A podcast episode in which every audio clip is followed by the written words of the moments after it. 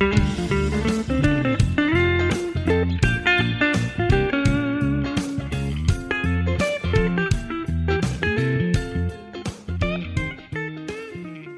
are listening to the Third Turn podcast and its ongoing conversation on long term leadership.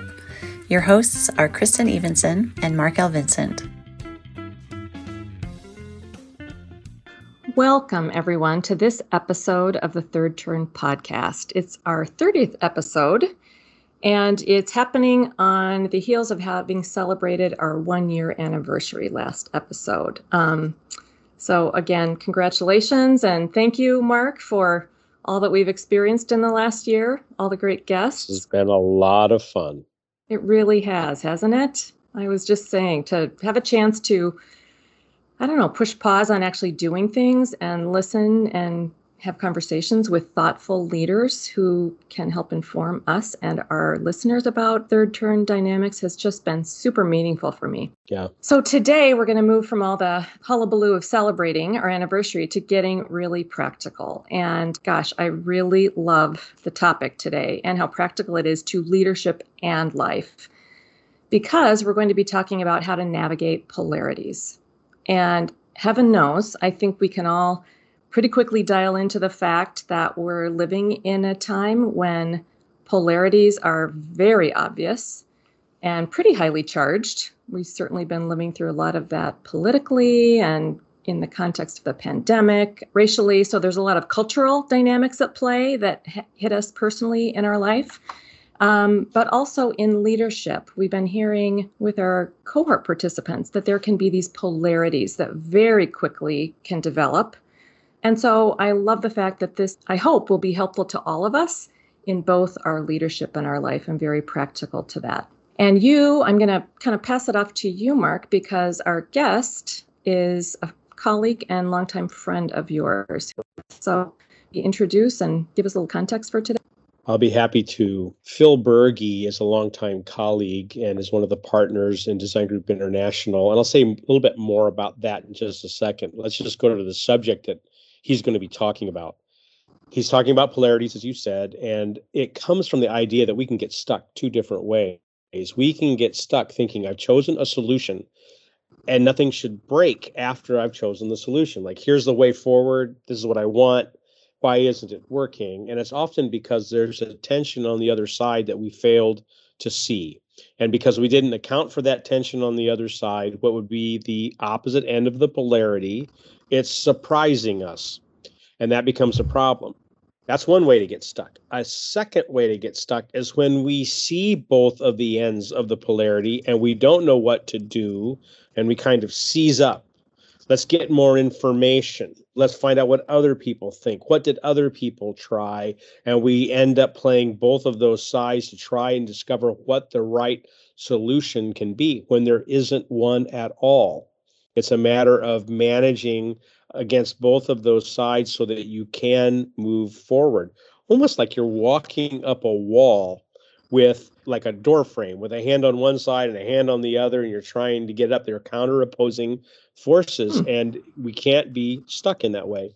Well, Phil Bergey spent a lot of time studying this, and he recently launched a podcast called Leadership Meets Life.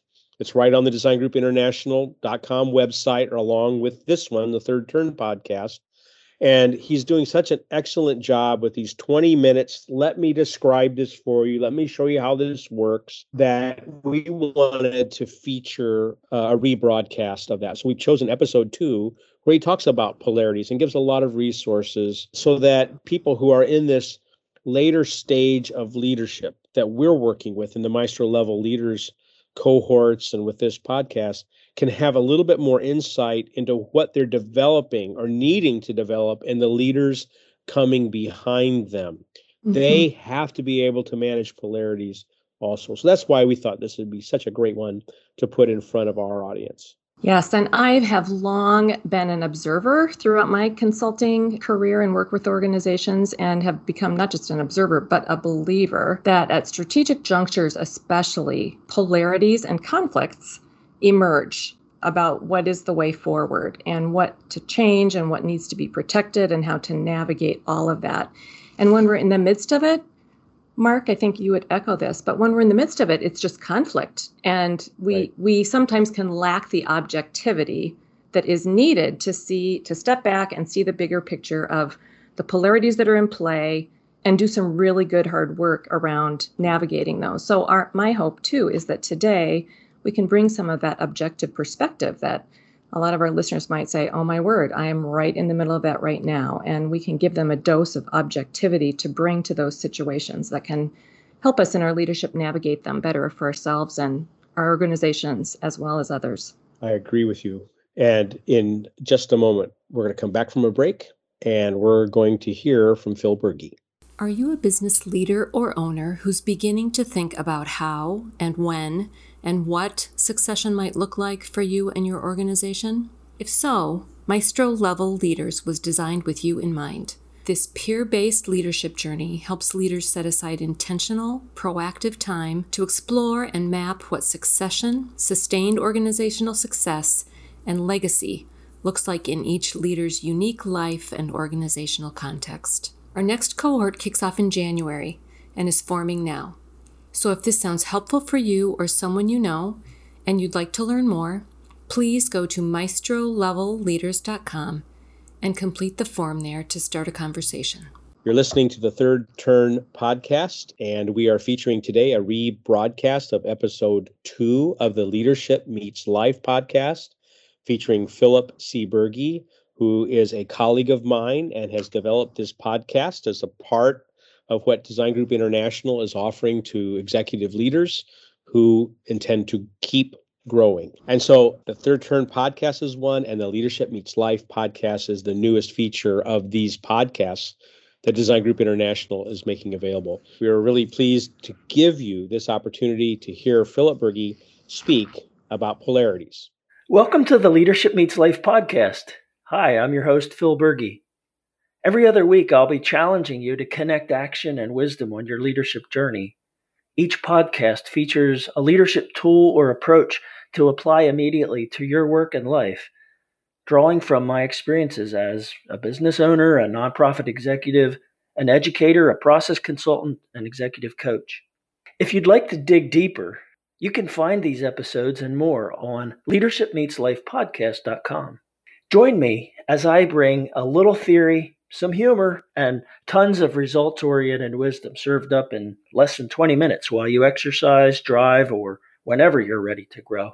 Thanks for joining me today. I'm your host, Phil Bergey, and I'm excited to share this second episode of the Leadership Meets Life podcast. Today, we're going to take a look at navigating polarities and looking at how polarities in work and life can drive us apart and make us less productive, or how they can help us overcome significant obstacles and allow us to function at our best. So, let's get started.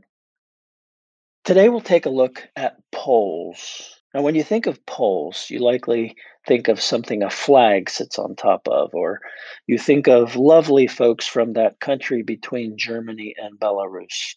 Or you think of the North and South poles near where the Earth spins on its axis. When I was a kid in church, I remember playing with small magnetic dogs. I believe they were a pair of black and white Scotties. It's my first memory of magnets and how they either attract or repel, depending which pole is put next to which pole.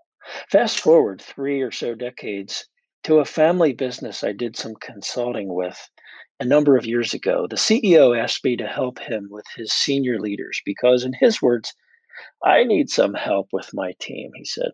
Some of them, especially Jennifer and George, seem like polar opposites. They always seem at odds when they're making decisions. And worse, he said, I don't seem to be able to help them. Now, the CEO, whom we'll call Carl, was what the late Rabbi Edwin Friedman would have called a peacemonger or a appeaser let's just say Carl didn't enjoy dealing with conflict on his team. He was more of a spoke and hub guy, and he tried to work out issues one on one with his team members rather than, let's say, referee a wrestling match during team meetings. So the team learned that they couldn't expect Carl to help them with their interdepartmental conflicts.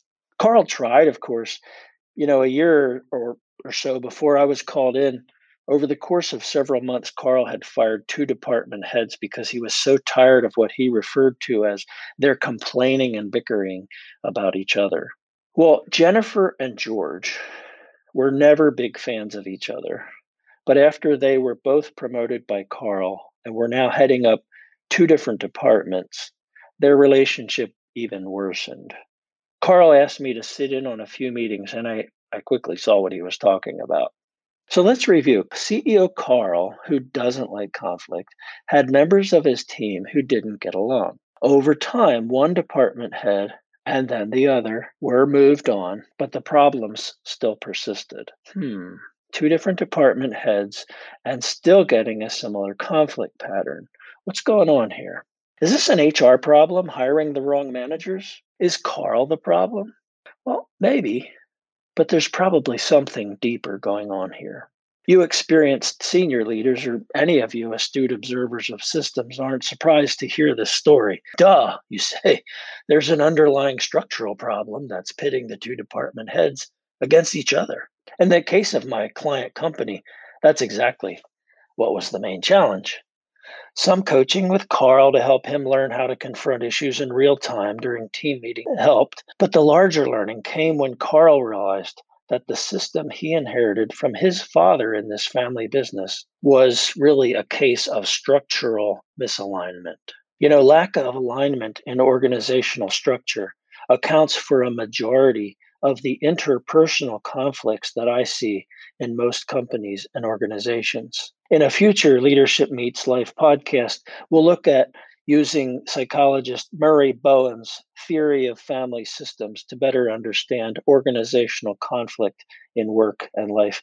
But today I'd like to introduce you to an approach called navigating polarities. There was a recent article in the Harvard Business Review called Six Leadership Paradoxes for the Post Pandemic Era, which I'll link in the program notes of this podcast episode. Now, in that HBR article, the authors point out what they call leadership paradoxes that have been made even more pronounced due to the COVID 19 coronavirus pandemic that we've been surviving. I'll list the six that they name, these six paradoxes, and then I'll quickly comment on each one before tying it into the notion of this navigating polarities. Now, you'll notice quickly that each of the six that I'll name pairs an adjective with a noun. And here are the six strategic executor, humble hero, tech savvy humanist, traditioned innovator, high integrity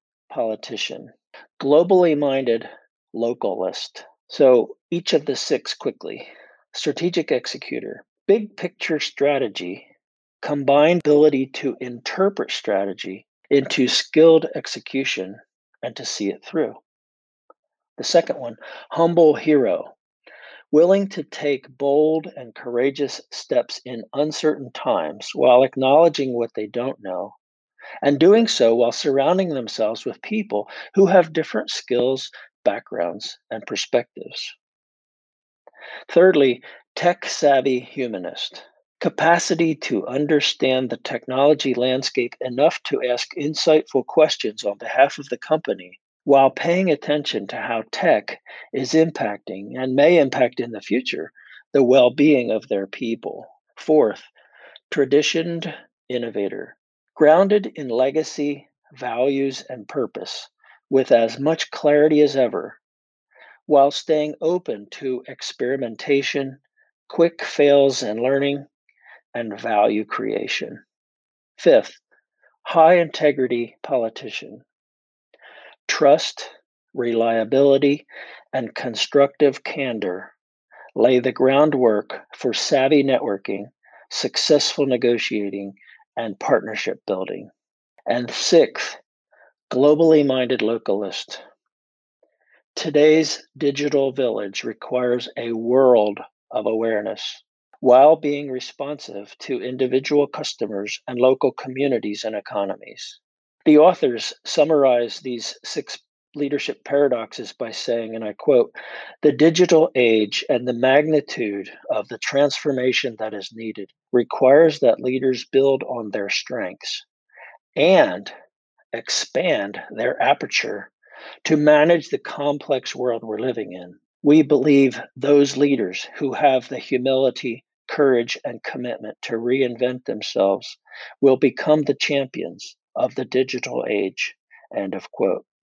A few years ago, my Design Group International colleague, Mark Vincent, and I worked with USA Swimming in Colorado Springs on a process consulting engagement that dealt with governance matters and organizational alignment in that associational system. USA Swimming has four levels of structure national, regional, local, and club. The purpose of USA Swimming, in a nutshell, is actually a dynamic tension. It's a polarity that ties together two poles.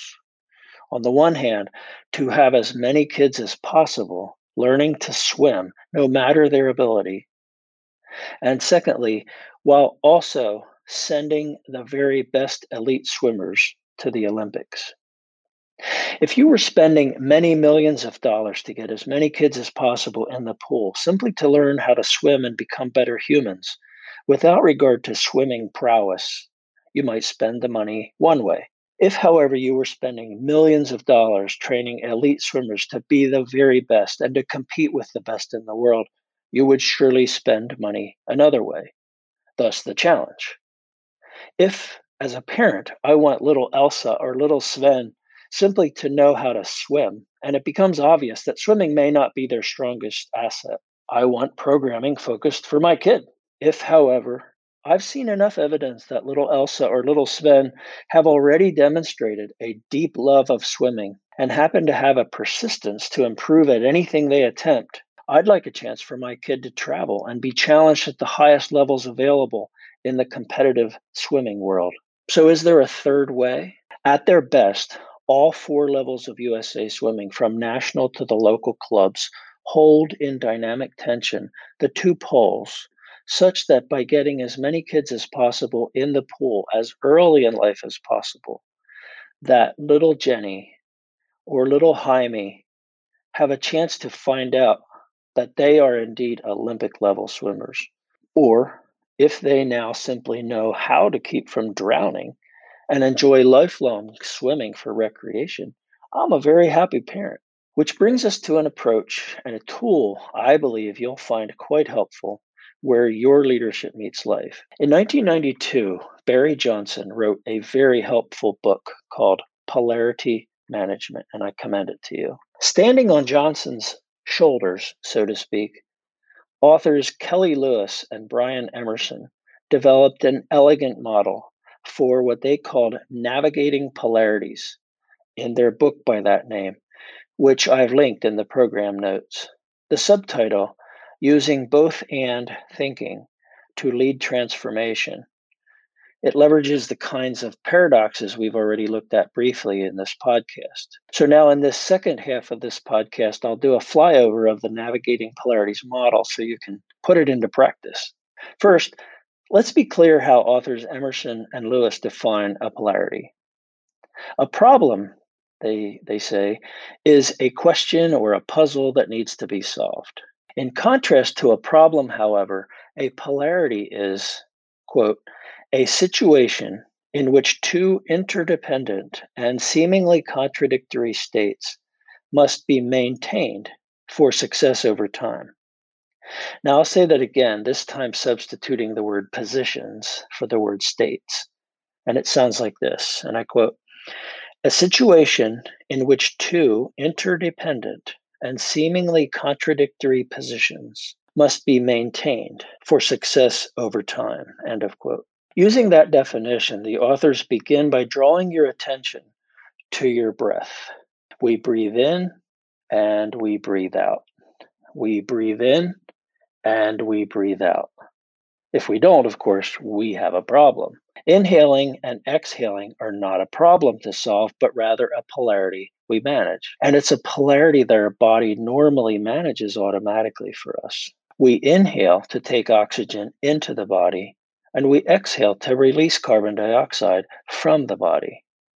This vital process we do many thousands of times a day is technically called gas exchange, but that conjures up too many other body processes to dwell on. So I prefer inhale and exhale. Actually, when our lungs suck oxygen into our bodies, it's also called inspiration. And lungs expelling carbon dioxide from our bodies is called expiration. And that exchange cycle of gas, shall we say, is called respiration. But I shy away from that language too because I don't like the idea of expiring for obvious reasons. And the notion of respiration sounds too close to perspiration. And as someone who sweats easily, I'm not a fan. Anyway, let's move away from sophomoric terminology and back to our elegant model. Well, it's easy to see how inhaling and exhaling are a polarity we manage too much of either pole does create a problem. We inhale, our lungs fill with air, and our body benefits from the oxygen. And as we inhale, the body takes the oxygen and turns it into carbon dioxide or CO2, which of course is poisonous to us. Keep inhaling instead of exhaling also, and we end up with too much CO2 in our system, getting lightheaded or, or worse the very action, inhaling, that benefits our body becomes a problem through overuse. Now, of course, the same thing happens with the exhale pole. We exhale to rid our body of the CO2 that has now accumulated, but keep exhaling and exhaling. And the beneficial pole that rid the body of poison means we're not bringing in new oxygen. Each pole needs the other to be beneficial to the body as a whole and each pole can be detrimental to the body when overused. So we breathe proportionately in and out, in and out, in and out. Remember the author's definition of a polarity, and I quote again a situation in which two interdependent and seemingly contradictory states or positions must be maintained for success over time. End of quote. And so the cycle goes on. And thankfully, our body helps us navigate this polarity with really no thought on our part. This example from our body is how all polarities work.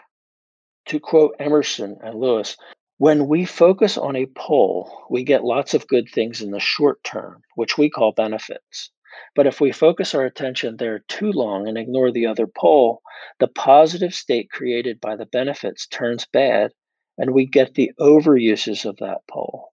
End of quote. So, no matter the polarity, focus on each pole for the benefit that pole brings. That is to say, focus on both poles to the benefit of the whole, and it works. However, allow one pole to go into overuse, and the benefits of that overused pole negatively impacts the whole. Let's quickly look at, at a few other examples now that you have the concept. Candor and diplomacy as two poles. That's a polarity, candor and diplomacy. The benefits of candor include helping others, you know, to know your view. It's also fast and it's to the point. The benefits of diplomacy include strong relationships and the quality of listening and learning. But overuse candor, and you're not actually listening and learning, which will actually alienate others. Overuse diplomacy, and your opinion or view doesn't even make it on the table and it can be a slow and laborious way to communicate. Let's take another polarity structure and flexibility. Benefits of structure include predictability and control, ease of use. Benefits of flexibility include creativity and adaptability, but overuse structure and you limit creativity and end up with rigidity. On the other hand, overuse flexibility and you struggle with enough consistency and it can spiral actually into chaos. So, in the words of Emerson and Lewis again, quote, when viewed through its overuses, any pole looks wrong. End of quote. Now, I promised that my podcast episodes stay inside of 20 minutes, but have much more to share about this elegant navigating polarities model, including understanding what the authors call suffering paradox and comparing that with what they call navigating paradox you'll be interested in learning about that. So I'll be continuing this conversation and expanding on how to use this navigating polarities model in next week's blog, which is equally spaced between my every other week episodes of Leadership Meets Life podcast. So be sure to check out my blog at leadershipmeetslifeblog.com. In that blog post, we'll also look at exactly how our identity tends to get linked to either one or the other pole in a polarity based on a number of variables. And we'll look at what the authors call the third way and what they also call the vulnerability through way as tools for successfully navigating polarities. Circle all the way back. Remember our story of CEO Carl at the beginning of the episode, trying to work with department heads Jennifer and George. Well, the progress made in that process consulting engagement a few years ago was made by recognizing, and to state the obvious, that all departments need to play their role. And that if the company or organization is to succeed, the strengths of each department must be permitted to make their contribution to benefit the whole. Conversely, any department that is overused or over functioning to the detriment of any other department will negatively impact the health of the whole. You know, earlier we talked about the six adjectives paired with six nouns as a way of describing key post pandemic leadership paradoxes, and I'll repeat them now. And you'll notice that they coincide with what Emerson and Lewis call the third way, where you're holding both poles in tension. And here they are again strategic executor, humble hero, tech savvy humanist, traditioned innovator, high integrity politician, and globally minded localist. So, how might you apply this notion of navigating polarities to your leadership and life? Well, first of all, keep breathing in and out, in and out. And think of that breathing polarity as you ponder some of your leadership and life struggles. Watch for polarities. What does each pole bring as benefits? How can you use the benefits of each pole while avoiding the overuse of any one pole? Talk with your colleagues, your coworkers, or life partners about navigating polarities. Chances are pretty good there's a connection between navigating polarities and your relationships with people in your work and life. So I highly recommend that you pick up this affordable and very readable resource in print or digital format, Navigating Polarities How to Use Both and Thinking to Lead Transformation. And as always, I'll invite you to turn my podcast and blog series into a conversation. But let me know your questions or ideas or ahas from today's episode that surfaced for you. And I leave you with this one last question What two words best describe a vexing polarity in your work or life right now? And then what will you commit to do to begin limiting a pole's overuse in order to get more benefit from the other pole. And would you do me a favor? Share this podcast with a friend or two. And, and if you haven't already, please subscribe and journey with me where leadership meets life. Wow. So, okay, Mark, I just found that really provocative and, yeah, very thought provoking. And how about if we just kind of kick off by each sharing a couple top line takeaways we had from that? I actually had three. My first was, gosh, when he talked about from the Harvard Re- Business Review article that, you know, in this post pandemic era, it's important to be leaders who can navigate these polarities. And uh, my initial reaction, just as a leader, you know, these polarities live in one body as a leader. But I really liked where he netted out that, or the article netted out that with a belief that humility, courage, and commitment to reinvent ourselves as leaders is going to be the difference maker in this post pandemic era. And it just, reminded me of uh, conversations we're having in our cohort with our cohort participants that there is this need to reinvent ourselves, to lean into new areas. Um, and it can feel overwhelming and kind of challenging, but the camaraderie to be able to do that. So those dots connected for me in a really helpful, meaningful way. A second thing was I love the, the definitions of problem versus polarity, super helpful and mm-hmm. clarifying. Mm-hmm. And I just was reminded in my own three turns, my own leadership chapters, in my first turn, I for sure had a tough time even seeing polarities. I mean, I think most people at that stage, at that early stage of leadership and life, it's an either or proposition. We literally have to mature and grow into being able to hold polarities in a really helpful way. And so I was just reminded of that and reminded that you know i developed the bandwidth to wait for the third way to to let those polarities be in in seeming opposition and conflict and then have the patience to kind of wait for the third way or the integration to open up and then the third thing for me was yeah i just think that's such a magical moment when polarities are in conflict and yet in situations where i've been facilitating or i've been leading and we somehow give them space and time and there is this integrated third way both and piece that opens up i just i'm kind of a junkie for that. That's just a magical moment when those things kind of come together. So those mm. were my three top line takeaways. yeah. How about you well i've listened to this particular podcast several times now and have the privilege of talking with phil about it on a number of occasions and i was with him in that project where we were working with USA Swimming, and so I got to live mm-hmm. that. And even still, I kind of stop and my mind starts running when he brings up breathing. Hmm. Inhale and exhale. That there's this physiological involvement of stopping and breathing personally so that you can actually start managing a similar rhythm organizationally.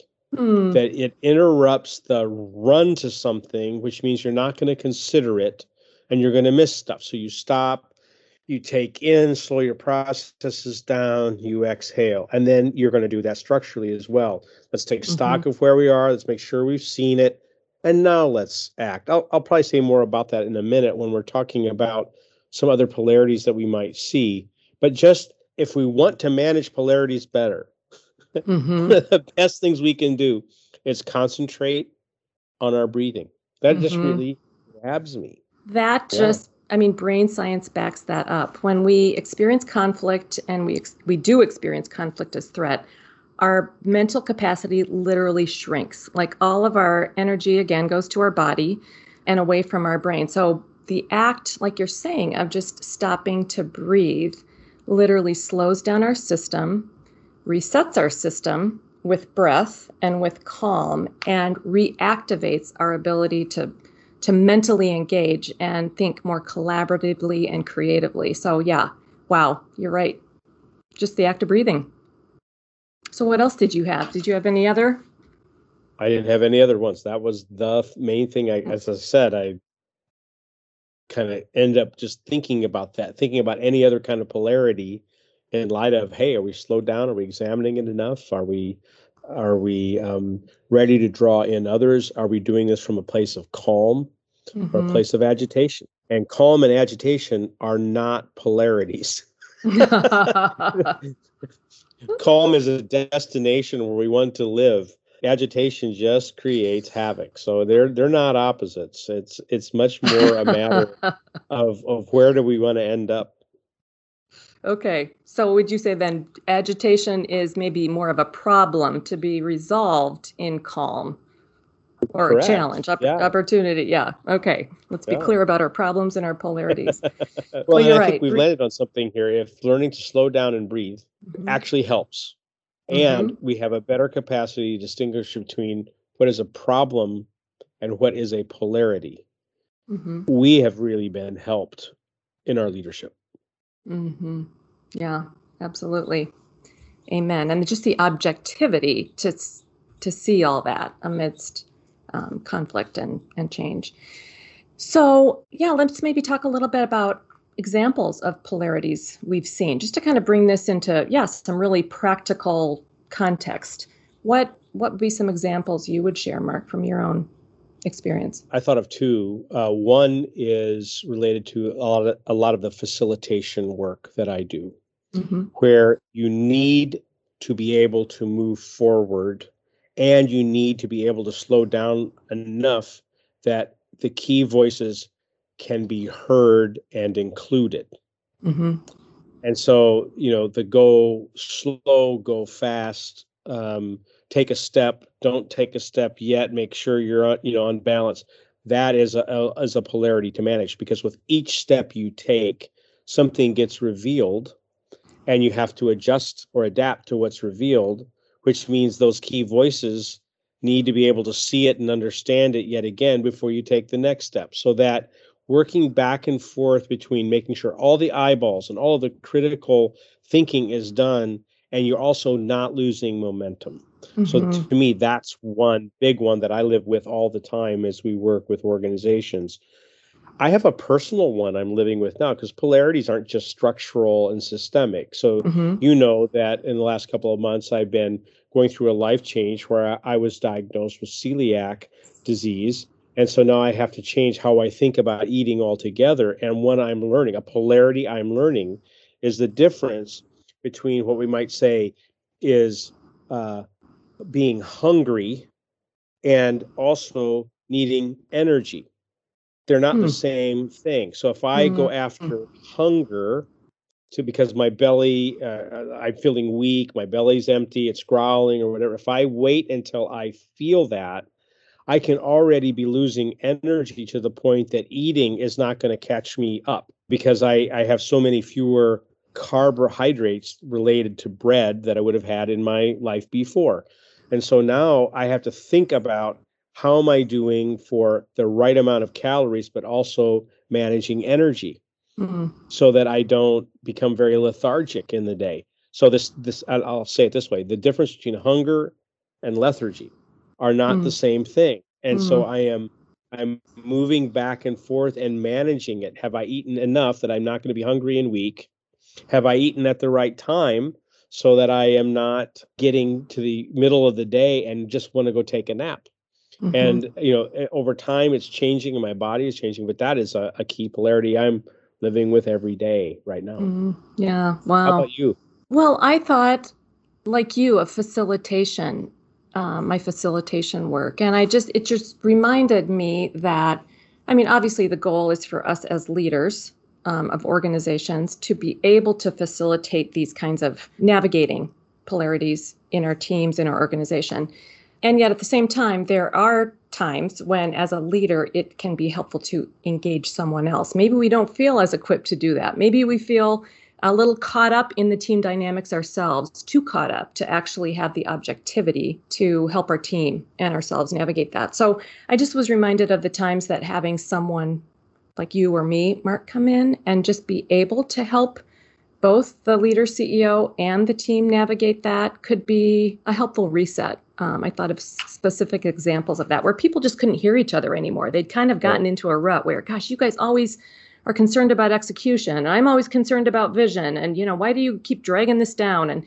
but then also, I just thought of specific, again, pretty much all my consulting engagements have had this kind of a dynamic where at a strategic juncture, two things seem in opposite uh, mm-hmm. as opposing forces. And one example was working with a higher ed institution that knew that they needed to up their game in terms of digital learning and offering that.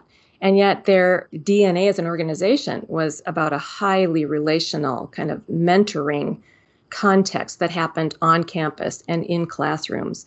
So, certainly, with this need to, to up their digital presence, there was conflict between you know professors who said we can't deliver highly relational learning experiences online. Those are more transactional. Our in classroom is more transformational. And so there developed this conflict between the two factions until by creating space, visiting some research, having constructive conversations, some of the research about actually a lot of students learn better online they're less there is a there is a way that online learning can actually be transformational in how it's done and for certain types of students and and to find that kind of unifying thing in both contexts that was about delivering a transformational highly relational experience both in classroom and online and the whole thing just the dust settled and people were like okay if that's what we're doing we can do that mm-hmm. together. So again, that kind of magic moment where everybody knows that what we're protecting in our DNA, but that we're doing it in a way that embraces both of these things that can seem a conflict but aren't necessarily so. So, those are mine. Wow, this was really fun and I hope really helpful for people, not just in leadership context in general, but in actual situations that we have. And we actually have some really great resources. We'll include links that Phil featured in his blog. There is a really great two sheet or you know one sheet polarity navigator that helps people kind of think through. Maybe as a leader you're in the middle of something and you just want to take some time and space to think through okay what's this faction? What's that faction? How do i navigate that in my own mind? There's a there's some great resources that we'll include in the links to make this even more practical for people.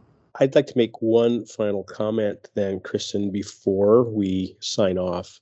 And that is if we go back to breathing, inhale and exhale, one way we can talk about that being played out structurally is the difference between action and reflection.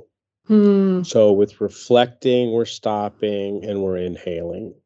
And when mm-hmm. we move to action, we're exhaling and pressing forward. But to learn from our action, we have to stop and reflect. So it becomes like breathing or mm. like walking. There's that pause between one leg landing and the next leg moving forward. And to be able to say we must manage the action and reflection changes the questions we ask. We often ask, Did we get anything done? And we're not asking the question, Did we learn anything? Hmm. Right? Now, we could probably think of some organizations that are stuck and they're over analyzing things and thinking that that is the equivalent of learning. So they're maybe asking, did we learn anything or are we safe or or something along that line and they don't get to did we get something done? You know, was everybody included? But they're not asking, did we get something done? But in this case, it's not one question versus the other. It is the both to create the whole and the sense of momentum. Mm. Underneath any of the polarities that are named here is the ability to live with this base polarity of action and reflection. And for me, that's again one of the takeaways or something to really underline here as we close. Wow. So thank you, Kristin, for joining me for this. Thank you all for listening as we rebroadcast Phil Bergey's sentiments about polarities from his Leadership Meets Life podcast, episode two. This is the Third Turn podcast, where we are focused with long term leaders who are concerned about succession and legacy and future value, and doing it with their grandchildren's grandchildren in mind. If you would like to know more about Maestro level leaders and our cohorts, go to maestrolevelleaders.com. There's a short form to fill out and Kristin or myself will be in touch with you personally. Farewell for now.